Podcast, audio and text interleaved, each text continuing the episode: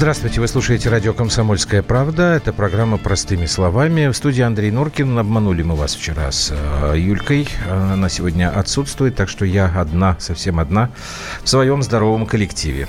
Плюс семь девять шесть семь двести ровно девяносто семь ноль два. Это наши WhatsApp и Viber. Две темы э, традиционно, как в последнее время, то, что у нас вот так повелось. Сначала, простите, обсудим последние новости, которые поступают от наших соседей, а потом уже просто вот какой-то сериал про наших замечательных чиновников. Я сразу хочу обратить ваше внимание, я ничего не смогу дополнительно рассказать вам по катастрофе на нашей атомной станции АЭС-12. Следите за новостями, пока информации очень мало об этой трагической истории. Но обсуждать это мы будем уже, видимо, позже, когда информации будет для обсуждения этого достаточно. Ну а сейчас переходим к нашим темам.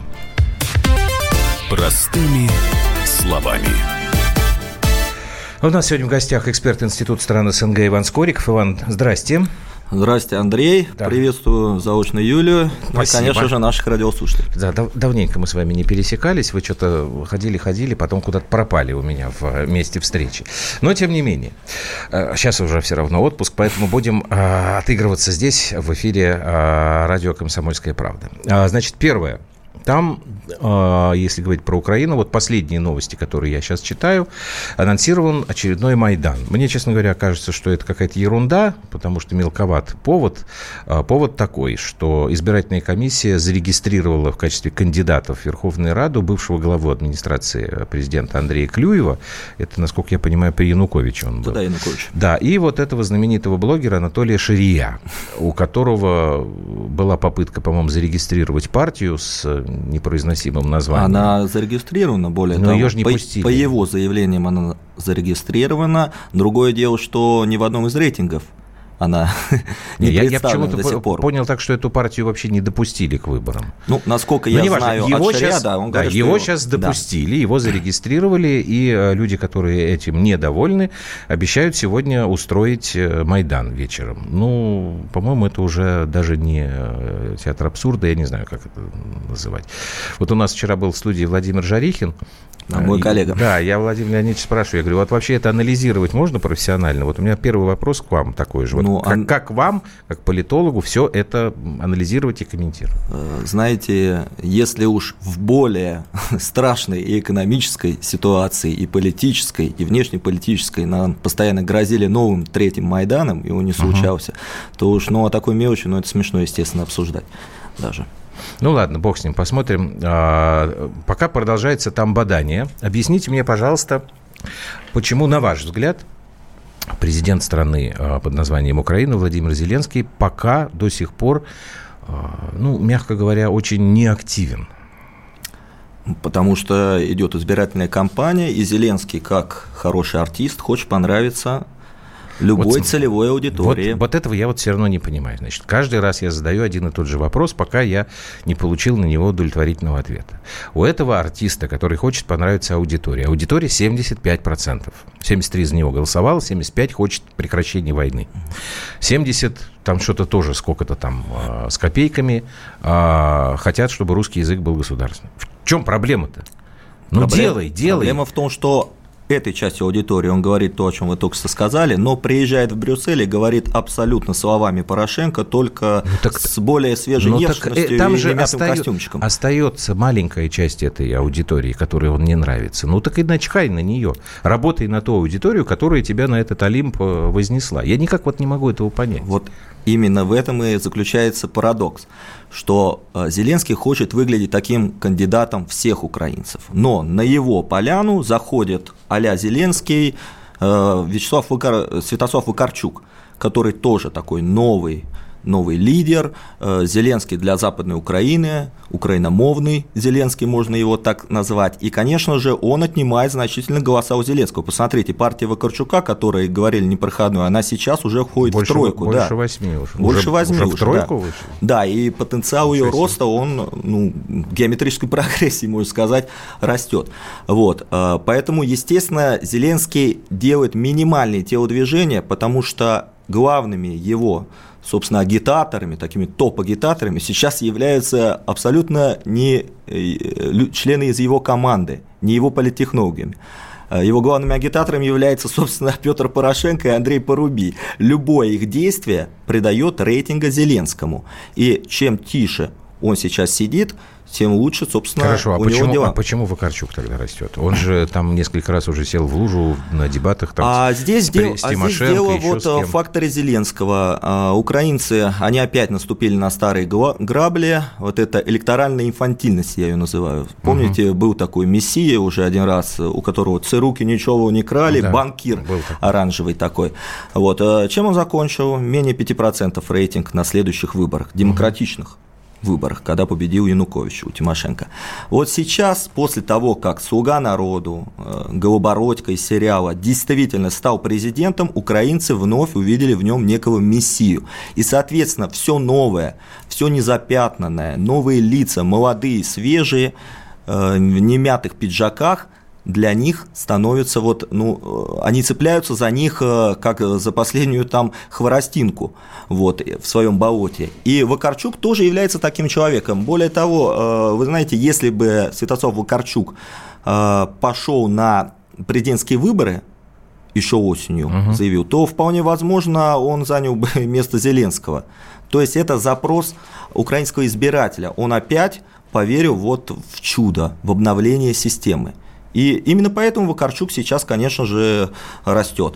А, но тут не надо обольщаться, мы прекрасно понимаем, что и тот же Зеленский, и тот же Вакарчук, а, несмотря на их риторику новую, такую миротворческую риторику, достаточно все-таки посмотреть на людей в их списках, и там замы, угу. те, кто сейчас у власти, дочки, советники, все те же самые грантоеды, все те же люди из там, фонда ведрождения или фонда противодействия коррупции, то есть э, люди из той же самой соросовской системы, которая, в принципе, еще с первого Майдана она проникла вот во все вот эти оранжевые политические элиты. И э, от замены лиц, от замены старых грязных пиджаков на новые красивые, то, в принципе, политика не изменится. Это абсолютно внешнее управление. Ну, а если, допустим, все-таки, я в это не очень верю, но, по крайней мере, часто слышу, mm-hmm. что вот пройдут выборы в Верховную Раду после 21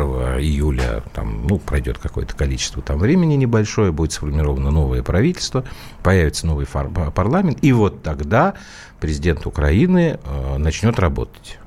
Есть такое как мнение. Бы ожидания да, да, есть такое даже мнение, что Зеленский, э, почувствовав вот оперение и будущие крылья, он даже отречется от своего патрона э, олигарха Коломойского, сбросит оковы МВФ, как, э, собственно, Голобородько в сериале «Слуга народа», и в принципе, начнет и примиряться и с Россией, и обратиться к Донбассу, и в неблоковый статус, и все, что мы слышали в рамках первого тура его избирательной ну. кампании.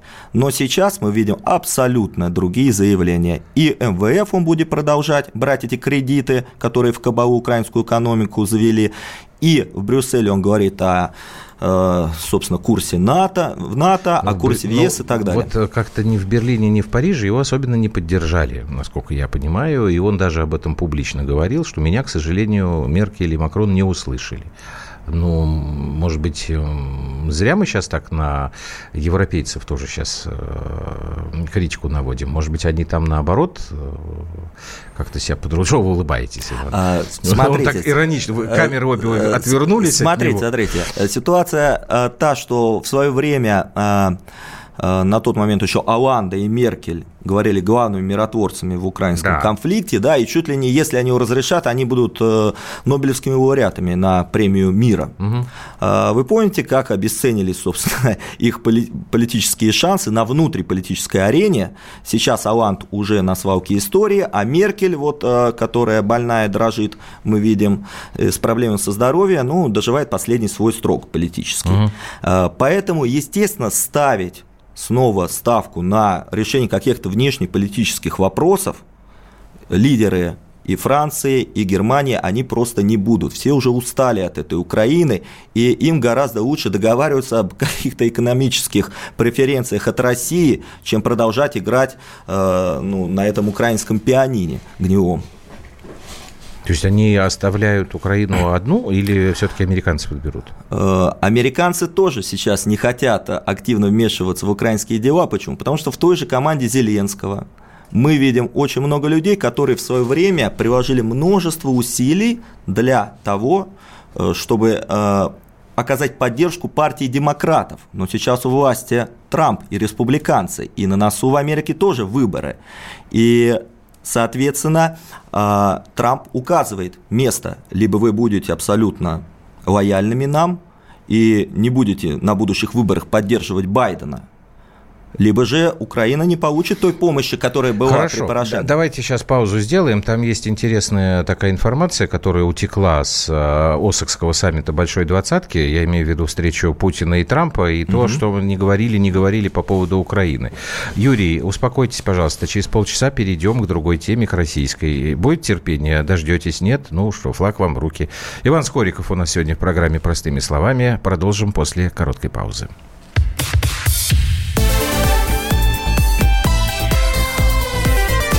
Простыми словами. Радио Комсомольская правда".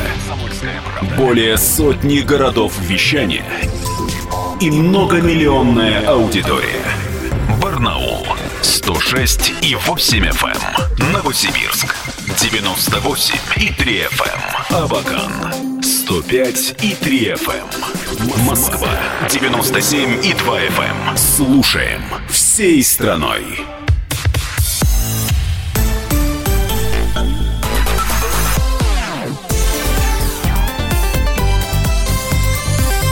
Простыми словами.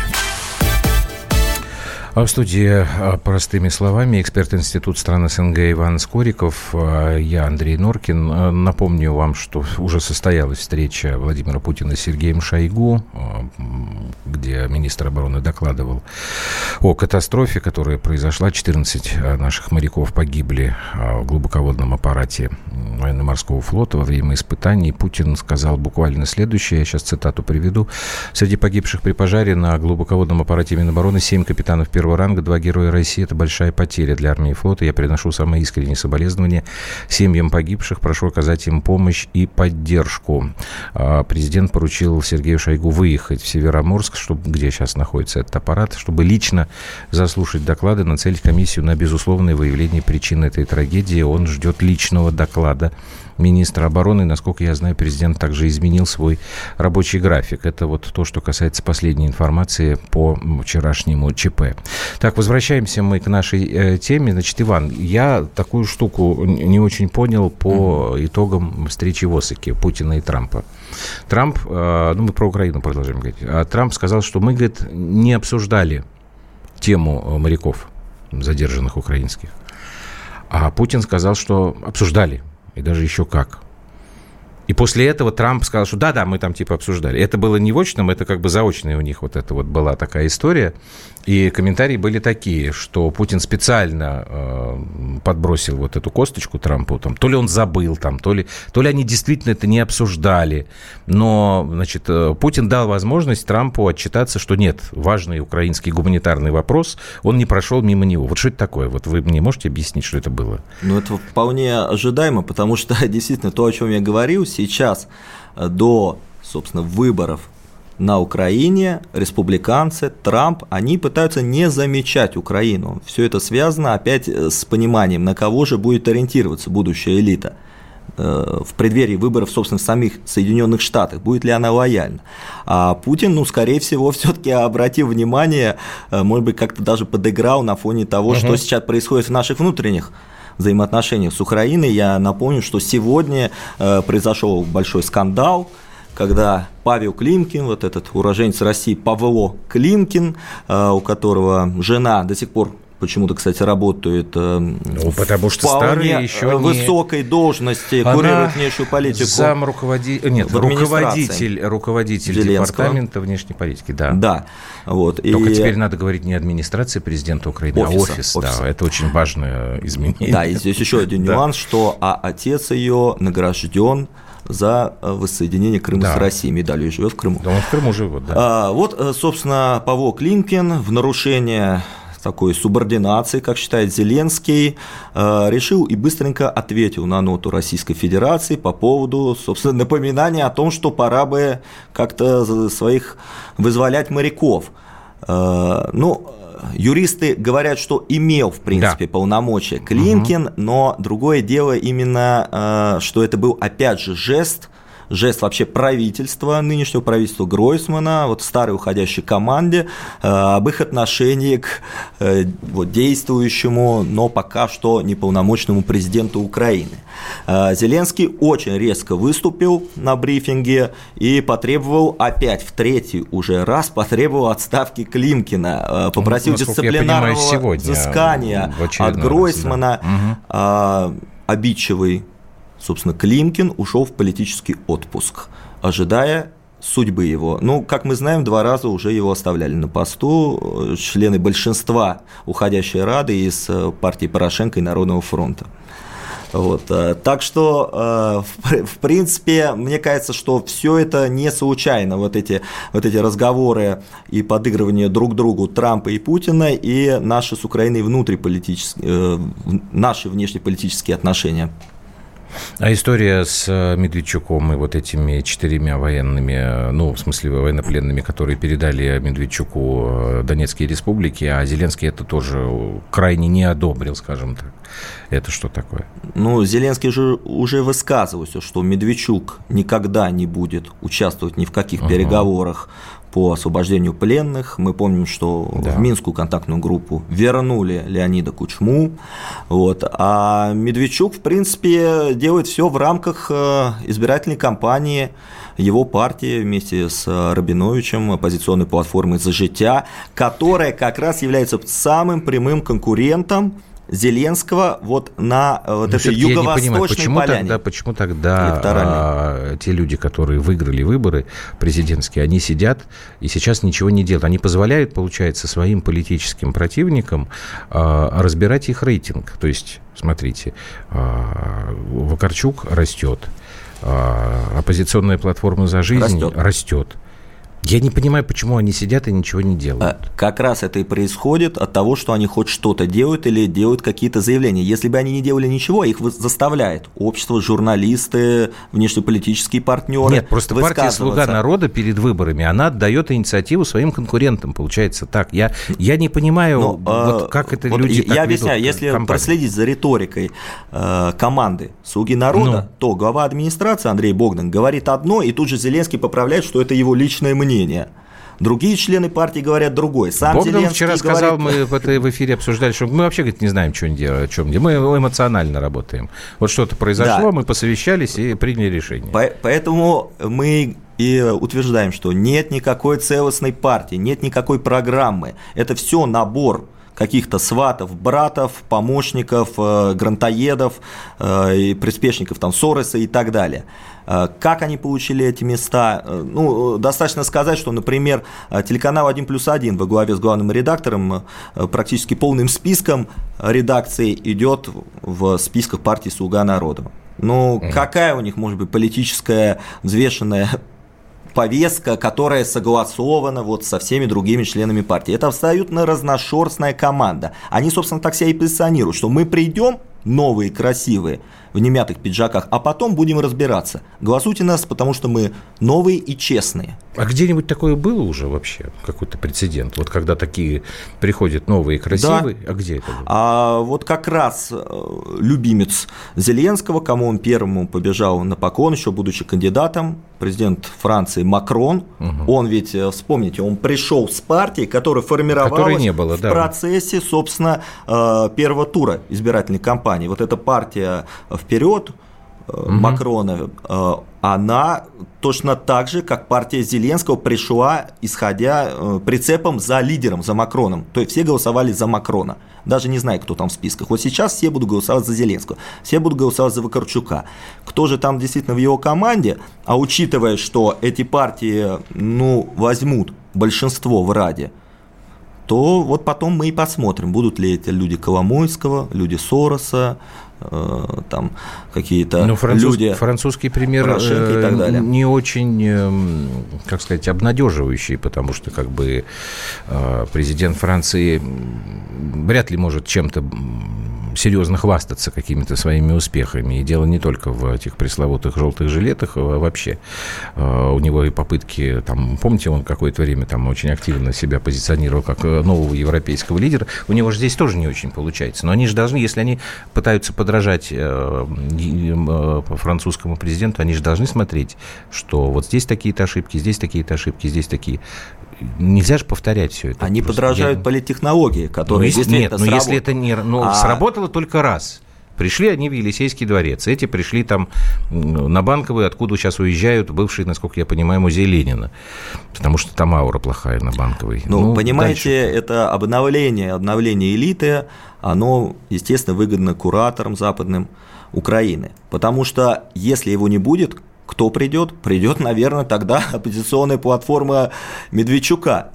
Вот. А все начнут тосковать по золотым временам Азарова и Януковича. Поэтому нужно срочно сменить эту э, ситуацию. Посмотрите, то же самое происходит в Молдове.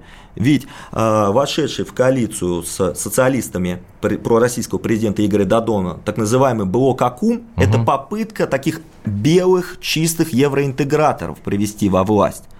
А, потому что действительно Влад Плохотнюк, олигарх из Демократической партии, который кошмарил Молдову там в течение 10-15 лет, но он уже не устраивает там ни Брюссель, ни Лондон, ни Берлин, э, ни Париж и ну даже ну да, не Вашингтон. Там он ни, никого не устроил, поэтому и договорились. То есть это все от безысходности мы видим. А так-то, конечно, время политических титанов, таких там, как э, даже Жак Ширак, там, ну, не, ну, не это, говорю про Деголя, оно прошло. Давно вот уже. поэтому такие Макроны и Зеленские появляются во главе государства. А э, вот эту оппозиционную платформу «За жизнь» можно считать новой элитой? Вы просто сейчас э, употребили термин «обновление элиты». Или эти люди тоже их нельзя считать таковыми? К сожалению, их нельзя считать таковыми. Более того, э, на этом оппозиционном, условно назовем его, э, электоральном поле Юго-Востока тоже происходит борьба. Угу. Мы видим, что Ренат Ахметов запустил спойлер оппозиционной платформы, который называется ну, практически так же оппозиционный угу. блок. Это партия вот, ну, это кандидата Вилкулы, Вилкула, Мураев, да, да, да, да, угу. да, Мураева и так далее, который ну, там, по лучшим подсчетам, наверное, 2-3% угу. грозит получить на выборах. Э, фактически на этом же поле выступает вот та партия Анатолия Ширя, о которой мы говорим, но это уже новое лицо украинской политики, хотя это до сих пор пока что интернет-партия.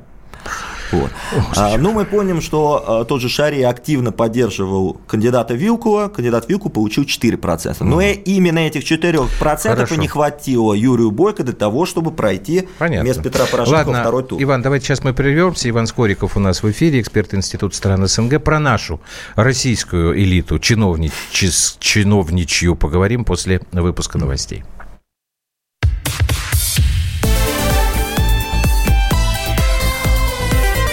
Простыми словами. Радио Комсомольская правда".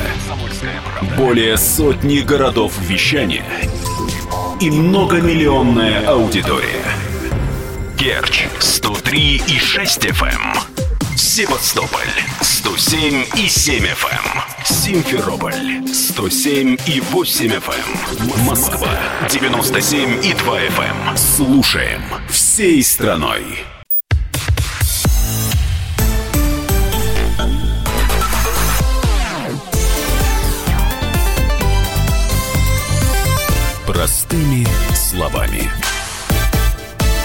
Это программа «Простыми словами» в эфире радио «Комсомольская правда». На YouTube-канале а, можно тоже смотреть а, на нас. В студии Андрей Норкин и гость сегодня Иван Скориков, эксперт Института стран СНГ. Давайте переходить к, уже опять к нашей тематике. А, чрезвычайная ситуация, которая у нас в Красноярском крае, в Иркутской области происходит. Там то пожары были в этом году, вот сейчас вот это ужасное наводнение. Насколько я помню, по-моему, 18 человек сейчас уже числится погибшими и порядка там 9-10 пропавшими без вести.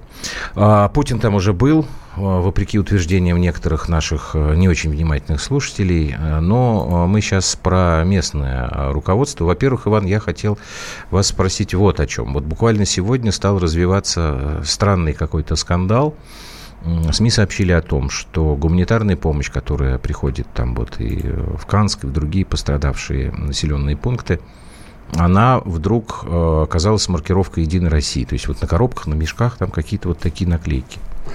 Единая Россия местная, насколько я понял, э, категорически опровергает, что это они э, клеют, что мы, мол, не дураки.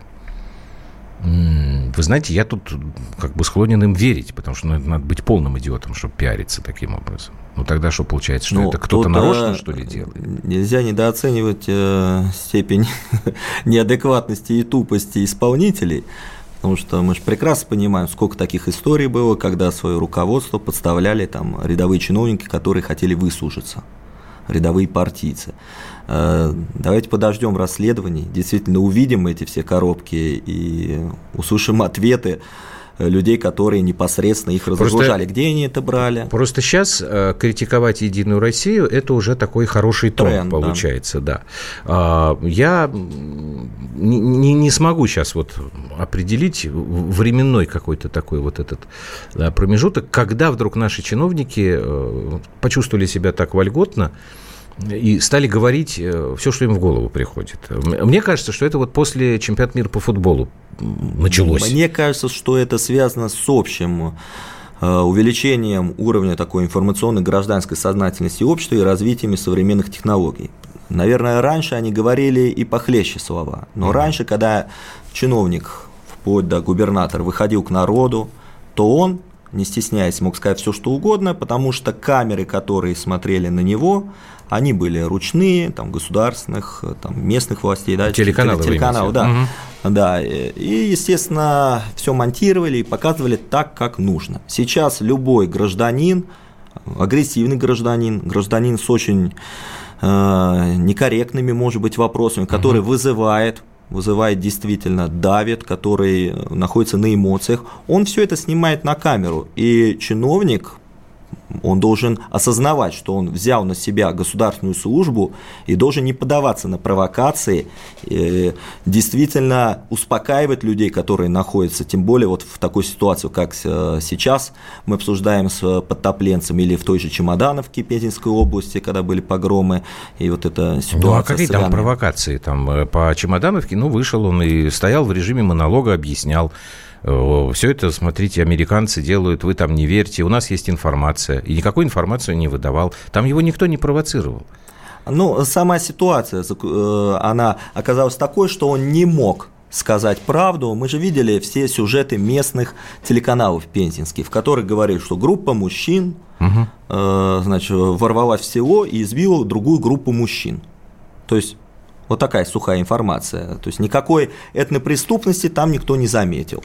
А когда жители просто стояли и кричали «Э, «выгоняй», «выгоняй», угу. ну это э, я не имею в виду, что это действительно такая э, провокация с злым умыслом. Но для чиновника это действительно такой ну, серьезный вызов. Ему нужно э, как-то найти слова, как успокоить жителей, а не рассказывать сказки, что это все происки там. Ну, давайте вот Амер... перейдем сейчас вот к да, более свежей информации, угу. потому что губернатор Красноярска Александр Ус сейчас вот тоже оказался, а, опять, кстати говоря, должен сказать, э, в центре скандала, потому что мягко говоря, не самым лучшим образом выглядел 20 числа, когда была прямая линия. Помните, там он mm-hmm. тоже там, метался по разным районам, там, где инфраструктуры нет, инфраструктуры есть там, и даже, по-моему, потом возвращались к этой теме, показывали, как он там общается с людьми.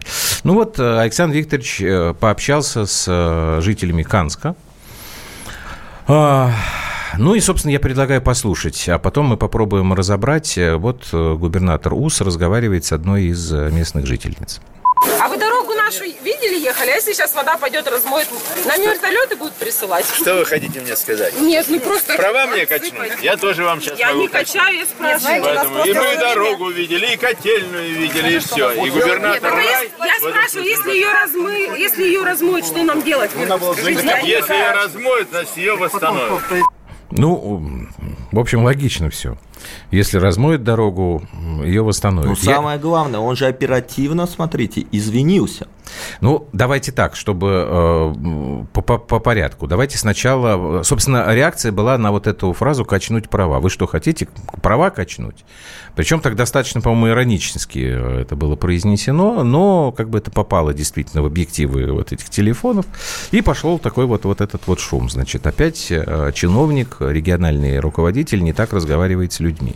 Естественно, дошло до объяснений пресс-службы. Вот начальник управления пресс-службы губернатора и правительства Красноярского края Елена Уляшева, что она нашим коллегам пояснила по этому поводу. Я сама вчера присутствовала при общении Александра Викторовича с людьми и понимаю, что видео, которое распространяется в интернете, оно не отражает того реального диалога, который был вчера. Более того, у губернатора прошло несколько встреч, содержательных, конкретных разговоров с людьми, пострадавшими от наводнения. И по итогам этого общения Александр Викторович и принял ряд решений. Конечно, эмоции были, людей понять, естественно, можно. Они потеряли и нервы, и имущество кто-то потерял. Кто-то в большей степени, кто-то в меньшей степени. И это все понятно, мы все живые люди. Губернатор тоже человек и подвластен эмоциям. Но я считаю, что совершенно не важно, кто кому как ответил. Важно, что губернатор оперативно приехал к пострадавшим людям и принял те решения, которые помогут им справиться с той трудной жизненной ситуацией, в которой они оказались. Ну и сразу давайте пострадавшую сторону, э, потому что действительно Александр Ус потом извинился перед этой женщиной, с которой он разговаривал достаточно оперативно. Зовут ее Наталья Овчинникова. Давайте мы ее послушаем. Ну, обидеть меня не обидела она, в принципе. Удивительно, вы сами понимаете, от такого человека слышать такое. Он позвонил лично на мой номер и извинился, уже принес свои извинения. И уже работы на этой дороге, о которой шла речь, ведутся. Нет, у меня никакого осадка нет, потому что, ну, действительно, мы все люди, поэтому, ну, случилось и случилось. Теперь уже что об этом говорить, когда это уже произошло? Так, то есть конфликт исчерпан, как вы думаете? Ну, по всей видимости, когда это показали по всем федеральным каналам, на всех радиостанциях обсудили, то, наверное, из Кремля по шапке дали. Ну, это, слушайте, это сейчас происходит несколько раз в неделю. Вот Я просто. заметил, что и где-то с начала, с начала этого года мы вспоминаем там Ханты-Мансийске, э, Архангельск, да все что угодно. Пятую там. точку поднять и уезжать из неблагоприятного города угу. чиновник пожелал. Потом в Липецке мэр заявил о том, что у вас случайно не еврейская фамилия на неудобные Ой, вопросы. Да, да, да. Да, какая прелесть, вот. мне нравится. Э, когда два неудобных или три подряд вопроса задал э, гражданин, и, и вот множество происходит все-таки извинений после этого. То есть э, это все стало попадать на первые полосы газет, на телеканалы, и общество принуждает чиновников, принуждает, естественно, контролирующие органы из партии, там, из Кремля и так далее. Вы читали Медведевскую статью вот, э, в «Известиях» вчерашнюю про чванство и хамство? Ну, господин Медведев у нас, э, к сожалению, сам известен фразой 2016 года, Денег нет, но которую, да, все припоминают. Ну, не извинился он все-таки до сих пор, но тогда, видимо, ситуация все-таки была не такая открытая с нашим информационным гражданским самосознанием граждан. Ну, кстати говоря, да. Я сейчас пытаюсь вспомнить, были ли какие-то комментарии с стороны Дмитрия Анатольевича. По-моему, никаких. Но это, эта фраза, да, а, она а вот знаете, из тех, что от, отлита вот, в граните. Вот я помню как раз, когда эту фразу он произнес, то, э, не помню, честно, в каком СМИ, э, выложили статью про 10 его лучших, значит, таких крылатых в кавычках фраз. Так. И там были фразы, которые он говорил, там, в 2008 году, в 2010 они были гораздо более там оскорбительны, но их никто не помнил и не помнит сейчас. Именно это как раз связано с тем, что они не пошли в народ. То есть они остались на каких-то там стенограммах, угу. максимум там каких-то местных э, оппозиционных Ну СМИ. хорошо, но вот э, все-таки я вернусь к этой его вчерашней статье, потому что там говорилось о партийном контроле, который надо укреплять, повышать, значит, внутри Единой России, потому что статья же тоже не просто так, у них послезавтра начинается партийная конференция, но на носу выборы, и, в общем, ни для кого не секрет, что рейтинги Единой России далеки от э, идеальных. Вот. Но он еще сказал про внешний контроль, э, и там как раз вот на, был упор на СМИ. То есть это действительно может ситуацию изменить настолько, что партия власти снова а, будет пользоваться доверием населения. Мне кажется, это как-то очень сомнительно, потому что вот это количество негатива сейчас, оно накапливается настолько быстро, и уже его так много, что что-то изменить с помощью контроля, ну, не знаю, мне как-то кажется, это маловероятно. Я, я тоже думаю, что это маловероятно, тем более, что все это воспринимается обществом, что ну вот, извинился, дали сверху по голове. Угу. Тем более большой контраст. Нет, если, если человека уволили, тогда да, тогда дали сверху по голове. Но это тоже же не в каждом случае происходит. Да, вот, например, в Брянске там известная история в Клинцах Брянской Давайте области. Давайте сейчас да. прервемся, потом эти угу. примеры э, разберем. Короткая пауза, и мы продолжим. Иван Скориков у нас сегодня в эфире.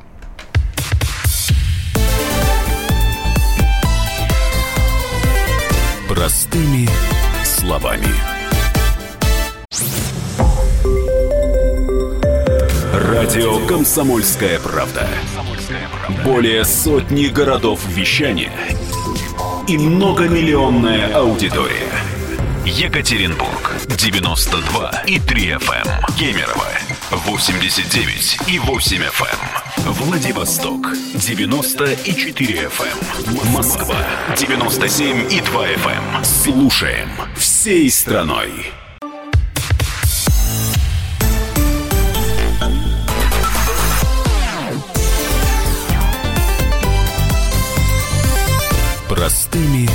Словами. Вот Дэйв нам пишет, что во многих административных зданиях чиновники за словом в карман не лезут. Да в административных зданиях, ради бога, это может быть даже хорошо. Это вот, э, если у вас э, была бы возможность, вот поспрашивайте, как, например, Виктор Степанович Черномырдин э, совещание проводил с директорами заводов.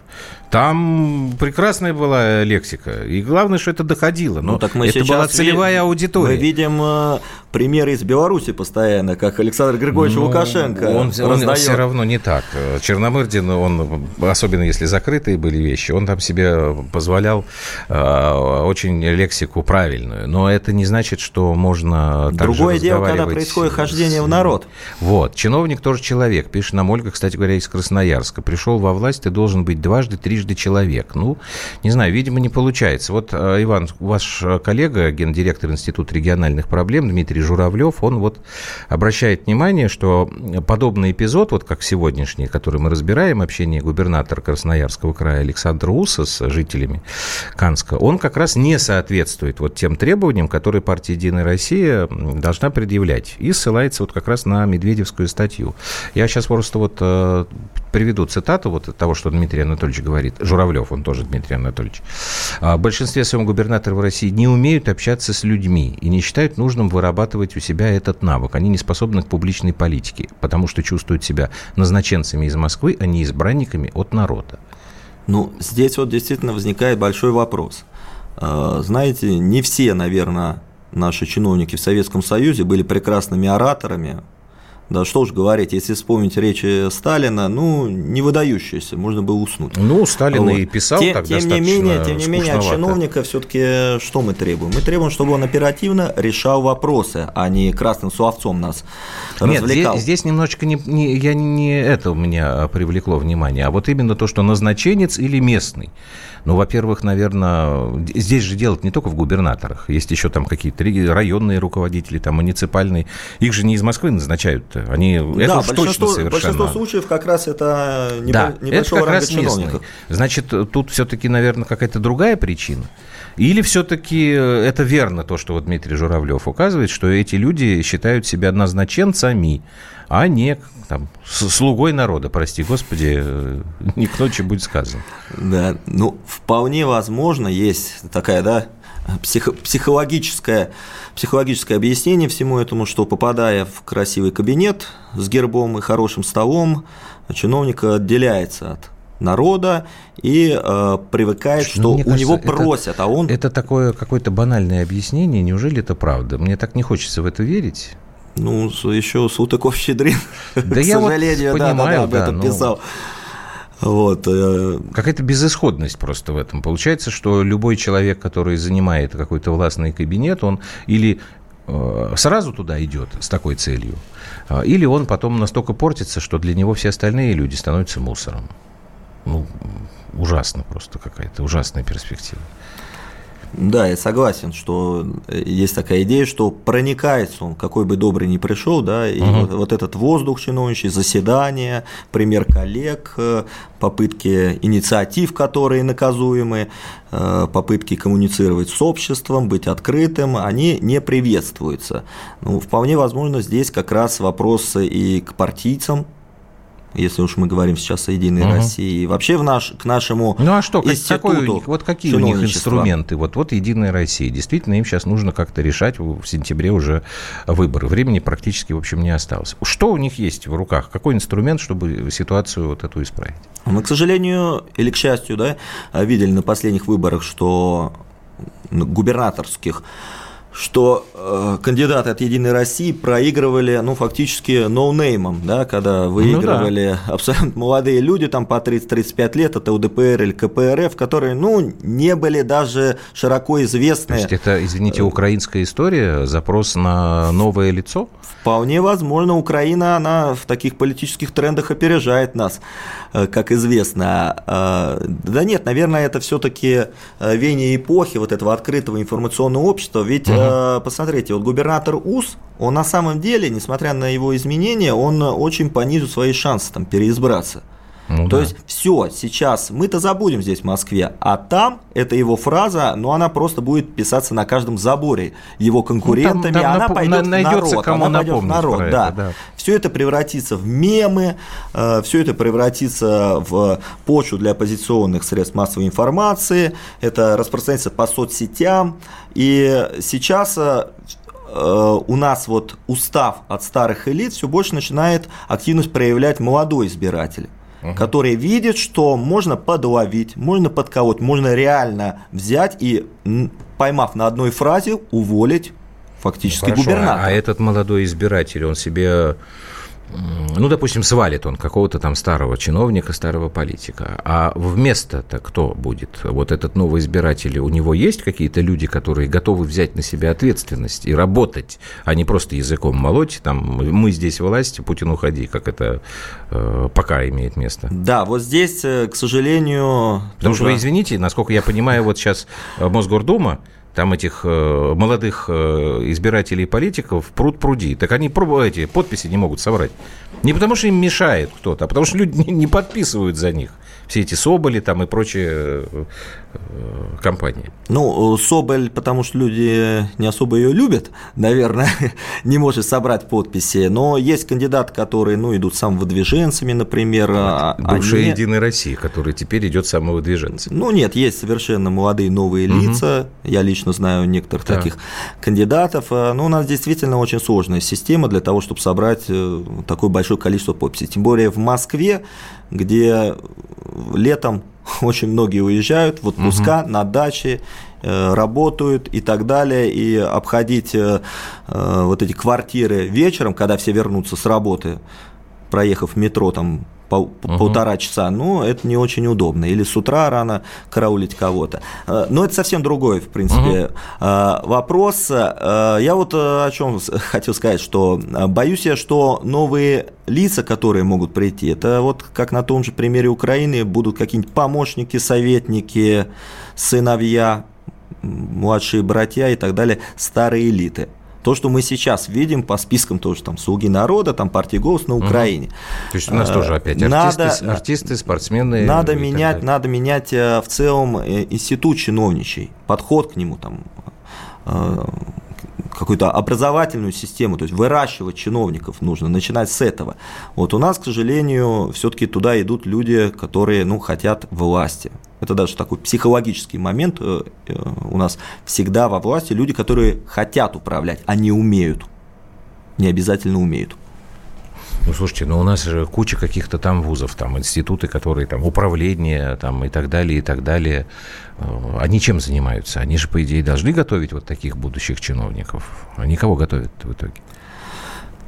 Они являются просто модными учебными заведениями, которые находятся во всех рейтингах и в которые сдают наши дети. Я сам преподавал uh-huh. несколько лет историю обществознания и знаю, что обществознание самый популярный предмет. Все хотят заниматься всем чем угодно, кроме дел руками, Вот, то есть хотят быть управленцами, сдают социологию там, на такие дисциплины, как социология, политология, менеджмент, угу. государственное управление и так далее. И все сдают вот этот экзамен, единый государственный экзамен по обществознанию. Он самый популярный из экзаменов на выбор. Сейчас да. уже множество лет. Угу. Вот, ну, может с ним э, соревноваться разве что английский язык. И, соответственно, ну, это определенный тренд, знаете, как э, вот в мое время там, поступления начала 2000-х годов все хотели быть юристами. юристами. Все хотели быть юристами, да, и психологами. Да, как-то все это не очень радостно. Ну так э, все-таки, э, так мы и не договорили, извините, это я сам виноват, вас э, увел в сторону. Значит, до сентября осталось э, ну, всего ничего, несколько недель, можно так говорить. Что, как вы думаете, успеет или не успеет сделать партия «Единая Россия» для того, чтобы вот восстановить свои позиции? Ну, я думаю, что партии «Единая Россия» хватит прочности ее активистов на местах. Угу. Все-таки мы прекрасно понимаем, как у нас проходят выборы.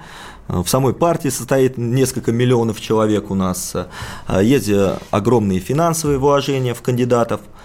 Но в ряде регионов, я думаю, что позиции ее пошатнутся. И как раз именно в тех регионах, которые, э, в которых вот э, публично, публично э, произошли вот эти вот какие-то а скандальные когда, истории. А когда мы подойдем уже к выборам в Государственную Думу, вот там у нас остается сколько, два, два, два года, вот как вы думаете, какая будет картина? Единая Россия по-прежнему будет сохранять вот некий какой-то вот свой инерционное такое движение? Или мы все-таки столкнемся с какими-то новостями, в партстроительстве, так скажем?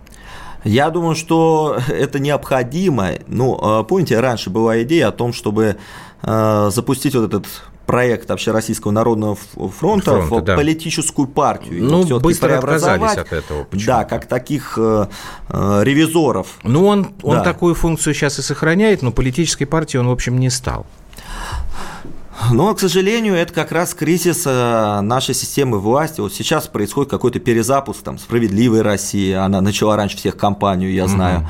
Угу. Вот. Но на манеже все те же. Как бы, лицо Миронова. Не трогайте Сергей Михайлович. Что, что, чтобы, да, какой бы ребрейдинг, какие бы цвета не менялись, все-таки но угу. мы понимаем, что все упущено, упущено. Хорошо. Позиции, да. Ну, в смысле, ничего Говорили хорошего, о запуске, конечно. помните, партии Время, Железняка, Иван. Где да, она не появилась. ну, то есть попытки какие-то идут, а ничего Хорошо, не будем следить за этим. Спасибо вам большое. Иван Скориков, эксперт Института стран СНГ, был в эфире программы «Простыми словами». Встречаемся, как обычно, по будням в 21.00. Норкина завтра будет. Простыми словами. Радио «Комсомольская правда». Более сотни городов вещания и многомиллионная аудитория. Владимир 104 и 3 FM. Эм. Пермь 96 и 6 FM. Эм. Ижевск 107 и 6 FM. Эм. Москва 97 и 2 FM. Слушаем всей страной.